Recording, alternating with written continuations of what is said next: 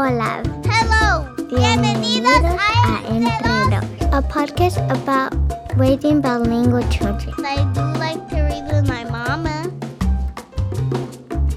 What kind of Spanish do you speak? Our perceptions about what kind of bilingual we want our kids to be are rooted in what we feel is acceptable Spanish. As native speakers, these expectations hinge on our countries of origin, our geographic location in the US, and also underlying colonial narratives. In this two part series, we're coming to terms with this. Interactions with you, our listeners, and our own experiences have shown the more deep rooted anxieties that parents have about the heritage language their kids speak. Producing this episode has made me very aware of my and other people's perceptions. And it all came to a head during an unassuming Spanish story time that I frequent with Zoe. One of the mothers said that Zoe has a gringa accent when she speaks Spanish. She even made a face when she was saying it how this is something a person feels comfortable saying out loud is beyond me. And so I didn't notice, so I didn't make a fuss, but I was so angry. Uh, I wondered if this would be hurtful to Zoe, if it would make her feel less ownership of her heritage, because in that moment, I felt like an outsider. And I also realized that maybe this mother was insecure about how her much younger daughter's accent might evolve into sounding more American. It was a very loaded moment. I can imagine. I'm not even sure how I would have reacted to something like that. And I can't imagine what it would do to someone's confidence in speaking a language. Yet, while we may not comment on it out loud, the truth is that we all make assumptions about people based on how they speak a language. We have these ingrained ideas of what is correct and what's not. Today's conversation explores just that we spoke to Salvatore Callesano, a social linguistic researcher and instructor at the University of Texas, Austin, who studies linguistic production and perception in U.S. Latinx communities. He did a study on the relationship between linguistics and social perceptions using Miami as his case study.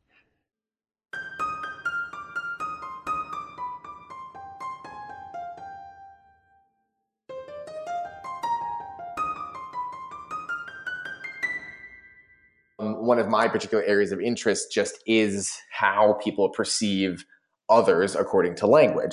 And when I got to Miami, not being from Miami, being from New York originally, I was struck with all of these explicit attitudes that you would hear just in the street.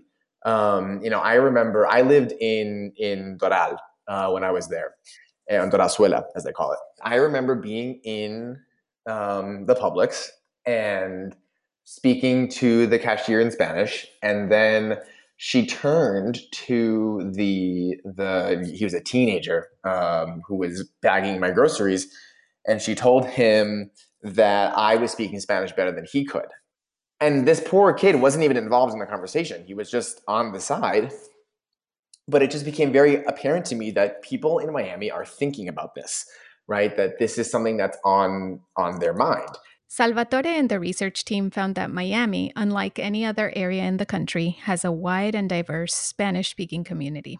And that's the really cool thing. And that's one of the things that we, as we've been doing this work for the, over the past couple of years now, you know, Miami really is different than other other U.S. Latino cities on a number of levels. I mean, yes, there's that part, which is one of the arguments that um, that Carter and Lynch make in a, I think it's their 2015 paper they published. Um, they argue that Miami is the most dialect uh, has the most dialect diversity of Spanish in the entire world, um, which is very likely to be true. Um, if you look at just some of the numbers of different populations, you know, in walking around the streets of Miami, you don't. It's not that you hear, you know, peninsular or like Madrid Spanish all the time. But when you look at the numbers of Spanish nationals living in the US, the highest concentration is in Miami and and so it's like okay well then you do hear it. And then another thing that you know we uh, there's sort of two more points that i want to make. One is these interesting things that if you just take one second to kind of take a step back and listen to you can say huh that's really interesting. So one of my favorite stories about miami um, is you know the train in the massive airport in the middle of the city that um, takes you from one terminal to the next. So you're riding it and then they'll give you they'll say you know please be careful the doors are closing and then they'll give you the spanish translation. And if you listen close that spanish voice that whoever made the choice to put whichever voice in they picked somebody from spain. Which if you're like if you're trying to play to your audience that may not be the right move but if you're trying to play to some sort of linguistic ideology um, about what is going to be perceived as as as correct then that was the move that they they they might have made where might the idea that an announcement on a Miami train will be perceived as better or more correct if done in peninsular Spanish come from? As we'll find out, there is a deep correlation between language and social perceptions. It's really interesting. So just from a from a very academic standpoint, when you look at some of the work that's being done in social psychology, right, which is sort of the main field that studies how people feel about other people, right, dealing with what's an in group member versus an out group member, how do I identify you or how do I identify myself, right? You have all of that, and some of it deals with language and some of it doesn't. And then there's a very small subfield of linguistics and a subfield of sociolinguistics within linguistics um, about language attitudes, perceptions, and attitudes. And it's it's interesting to see how both fields are really doing the same thing, but not talking to each other. And so what we decided to do was take a method which actually comes from social psychology called the matched guise, uh, which was developed in, in the 1960s, um, and apply it to to language. And it's one of the one of the big sort of conclusions that many researchers who work with language attitudes and language perception um, is that when we are dealing with language attitudes, they rarely have to do with language itself. Right. And so, what I mean by that is many times when people are perceiving and giving opinions about a language, what they're really giving you is opinions about the members of that group and those people, whatever that means in that context, right? Um, and so that's that's extremely interesting. It's sort of like language is used as this cover, right, to in many cases talk about questions of race, ethnicity, gender, class, etc., etc. It's not about language, it's about perception. Interestingly, institutions like the Real Academia Española, considered the authority on the Spanish language and what is deemed correct and acceptable, play a role in our perceptions of correctness. Here's Salvatore again. Language academies are extremely interesting. Um, and so, a country like the US um, doesn't have one, actually. Um, you know, the US does not have an official language. And but many countries, say in Europe, do have these these large language academies. France's is very strong right? So they've recently been saying things like when when french adopts a word from english it has to be integrated so that it looks and sounds more like french because you know we cannot mix we cannot mix the two languages. That's their argument. The same thing has happened with uh, la RAE um, they've been it's an institution that has a, a lot a lot of discursive power right? So they publish these books about the correct way to speak. And that's where this idea of correct comes from. And so there's a concept called the, the standard language ideology, right, which is developed by Lippi-Green in her book uh, called English with an Accent, right? And one of the the interesting things that comes out of that research is that there's always this this imagined variety or dialect of one language that is set as as your gold standard and whoever doesn't doesn't get to that bar then they are not intelligent, they're not educated, they're from a low class, and we could keep going on with that. Um, but it's the other interesting piece with that is that oftentimes the variety that is linked to this this gold standard is discussed in a way that is is sort of accentless right that I'll, you hear people say all the time well i don't have an accent but they do or well no that person doesn't have an accent and when you think about it, almost from a, a logical perspective, every every person who speaks a language or a dialect, whichever, uh, has an accent, right? It's impossible to speak a language without having an accent. Um, now, whether or not that accent links to what is being considered the standard is a is a different question. But the but the argument that some people have an accent and some don't is actually just false. Um, but a common trope that you hear over and over and over again, right? And we hear this a lot of the times with with U.S. Spanish, right? And especially children, right, who grow up speaking both English and Spanish, they are oftentimes, and you hear this a lot in Texas too, that their Spanish sounds white, right? That their Spanish sounds uh, ghetto, their Spanish is vulgar, right? Which is absolutely not the case. Um, but there's this idea, right, that they're not speaking the correct or a quality type of Spanish. There's another sort of, you know, linking to to ideology, uh, the standard language ideology that's closely tied to what we can also call a monolingual ideology, right? There's this idea that, especially in the context of the U.S. and the historical context of the U.S., there's this idea that monolingualism is the way to go, right? That speaking English is the way that we should be speaking in the US. You know, there's these English only political movements that are still trying to to to work. It's not not having a lot of success, but they exist. Um, and we've been seeing, especially recently, a lot of these very negative attitudes and even times physical harm being caused to people who are speaking Spanish in the US right? And you know, these are very strong outcomes that come from language perception. And so, you know, the idea is when somebody is speaking and you're listening to them, you're not only listening for the content, uh, you are you are also bringing into your mind every idea that you have about the group of people that speak that way that you're listening to. And this is something that we call indexicality, right? So um, if we look at different types of Spanish, right, some varieties of Spanish tend to um, what we can say drop the s's at the end of words, right? This comes a lot in Caribbean varieties of Spanish, you know, Cuban Spanish in Miami in particular right? Puerto Rican, Dominican Spanish, even coastal varieties of, you know, uh, southern parts of Latin America, Buenos Aires, right? They do the same thing. Um, and there's a historical reason as to how all of that happens. But the point here is that when people are listening to that, say, versus um, a variety linked to, to Mexico or Central America, where in certain cases those S's are more rain, uh, retained, right? There's an immediate distinction between how we label those speakers, right? So if we test that, sometimes we find that those speakers who are dropping their S's are perceived as speaking in a uglier way. They're more vulgar, right? Because they're not conserving all of their consonants or whatever, that they're less intelligent.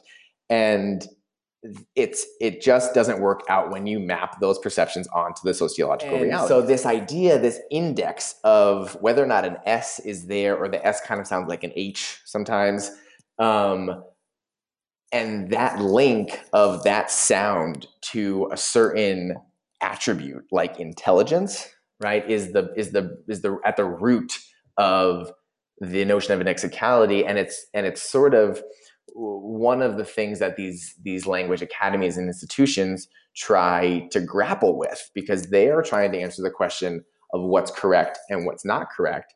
And then you have linguists coming in and saying well why do we actually care about what's correct and not correct? Why don't we just talk about the way why don't we describe the way that people are actually speaking right? Because because there's one of the things that comes from sociolinguistics is that even within these variable ways of speaking, right? Did this accent versus that accent, there's actually still patterns that we can discover. So it's not that you know one variety of Spanish speaks in this hodgepodge random way, right? The, the, there's a system to the way that Spanish can drop its s's. There are actually rules to it. You can't just do it whenever you want. There's been a lot of pushback against uh, the RAE in Spain. And one of their answers to these pushback was to create more academies, but more specified ones for each country, right? And so they have one in the U.S. actually um, about the it's called the North the North American Spanish Language Academy, and they published a book uh, called "Hablando bien se entiende la gente." Okay, we're going to start with the title.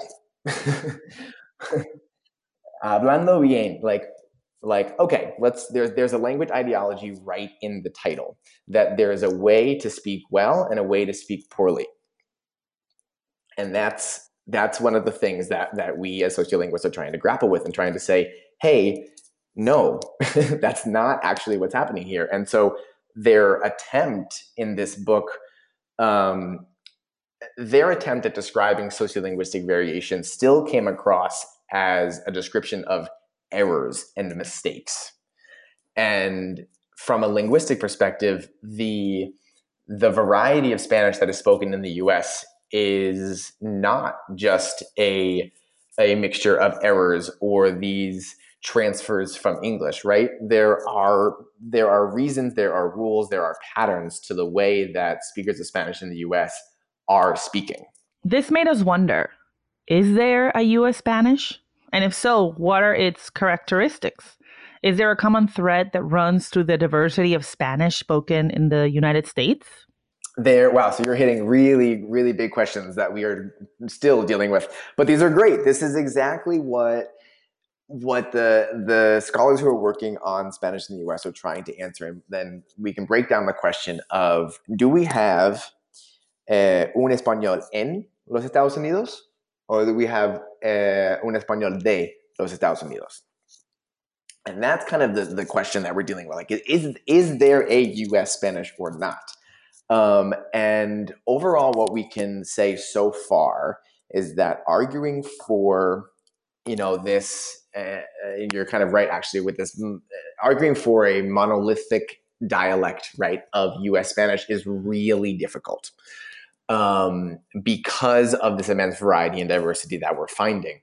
Um, because of the mixture of different national origin varieties of Spanish, um, and how they integrate with mainstream US English dominant society, right? They don't interact in the same ways in Miami versus Los Angeles versus Chicago and New York. They interact in very different ways. And on top of that, the Spanish that's spoken in each area is different. So let's like looking at New York in particular, right? And even the same thing happens in Miami and in Chicago. You have not only the contact of different types of Spanish, right? So you were saying like in Miami, you didn't have your Puerto Rican community. Um, so you were mixing with other types of Spanish there. But that also intersects with being in and in contact at the same time with English, right? So that's a lot for um, speakers in the US to deal with. Children often have to confront strong language ideologies early on in school, and they stay with them later in life. Good as good intended as they are, teachers are often the times, you know, pushing along these ideologies about which way to speak and which way not to speak, right? Because their students have to take some type of exam, usually, uh, that tests their language abilities, right? Um, and this happens even if we take Spanish out of the picture and look at different varieties of English that are spoken in the US, right? Many speakers of varieties say African American vernacular English, right, are perceived negatively and held back oftentimes for speaking the way that they speak in their communities, right? So the same thing happens to a lot of you know U.S. Uh, young U.S. Spanish speakers, right? They're heritage speakers of Spanish. So if we're looking at say their English, oftentimes you know we find that students are placed into the English language learner classes, um, even though English is their first language. Interesting. Um, right. But it just happens to be that they speak English in a certain way that reflects their own identity and history. Um, it's still structured and it's still patterned, and there's nothing wrong with it, even though it's perceived that way, right? But that has an actual sort of sociological and educational effect to it. Um, and then the same thing happens with their Spanish, right? So imagine, you know, a dual language program or a bilingual ed program uh, in a place where there's children speaking Colombian Spanish and Cuban Spanish and Puerto Rican Spanish, et cetera, et cetera, all in the same classroom, right? You're going to get a lot of different, you know, head turns when you're saying, well, what was that word that you used? Well, I don't use that word, but my mom says this word, right? And there's the way that we look at it is there's there's beauty in that, right? There's something that needs to be celebrated about that, but oftentimes when you have those sort of competitions between words or different sounds, right? One has to come out as the winner um, in a certain context. And there are many, many reasons as to how one gets picked over the other. Um, but you know, again, we would argue that there doesn't there doesn't have to be a winner. We just have to recognize the diversity, and we can use it as a tool to teach kids about the diversity of Spanish, so that they can hopefully have less linguistic insecurity about their own Spanish and about their own English, even. Um, because that's a problem that we find with with kids. So, for example, I'm trying to think one example of like a feature, right, that comes out um, in U.S. Spanish is um, just the the the borrowing of words, right, that come from English, right. And this gets into into Spanglish, right. So words like eh, troca for truck, right, a word that you hear a lot of times in in Texas would be perceived in Spanish as quote unquote wrong, right? Um, that there are other words that could be used in that in that context, but in that community or in those communities, that's the word that is used for truck, right? And that's that's kind of where we leave it. Like, is it you know there's mutual intelligibility? People know what these speakers are saying, um, and you know this links often to um, heritage language classrooms. This happens a lot at the university level where we teach Spanish courses to heritage speakers, kids who grew up speaking Spanish in the home. Um, and they're, you know, they come in and they're saying, well, you know, my Spanish is is from the ghetto where I only speak it with my grandmother. Um, so I don't know a lot of the words. And what we try, to, the goal of these these language programs is to a make sure that the students are feeling you know less insecure about their spanish right? Validating that they yes they can speak spanish even though they think that they don't. Um, and b giving them more tools right? So the question shouldn't be about which which word or which sound is correct right? It should be can i can i as a teacher give you the tools to know when and where to use which word or which sound, right? Can I give you more of a linguistic repertoire to pull from in different contexts? And I think that's the way that we need to be talking about it. Thank you so much to Salvatore Callesano for talking with us and opening up a conversation about this truly fascinating topic. Stay tuned for the second part of this two part series where we talk to Emily Hunsberger of Tertulia podcast about the social dynamics of growing up with two or more languages. Now head over to our Facebook group and tell us about your experiences with these language value judgments and how you feel they might impact your children's bilingual development. You can also get in touch with us via Instagram and Twitter. As always, thank you so much for listening. Hasta luego. Nos vemos.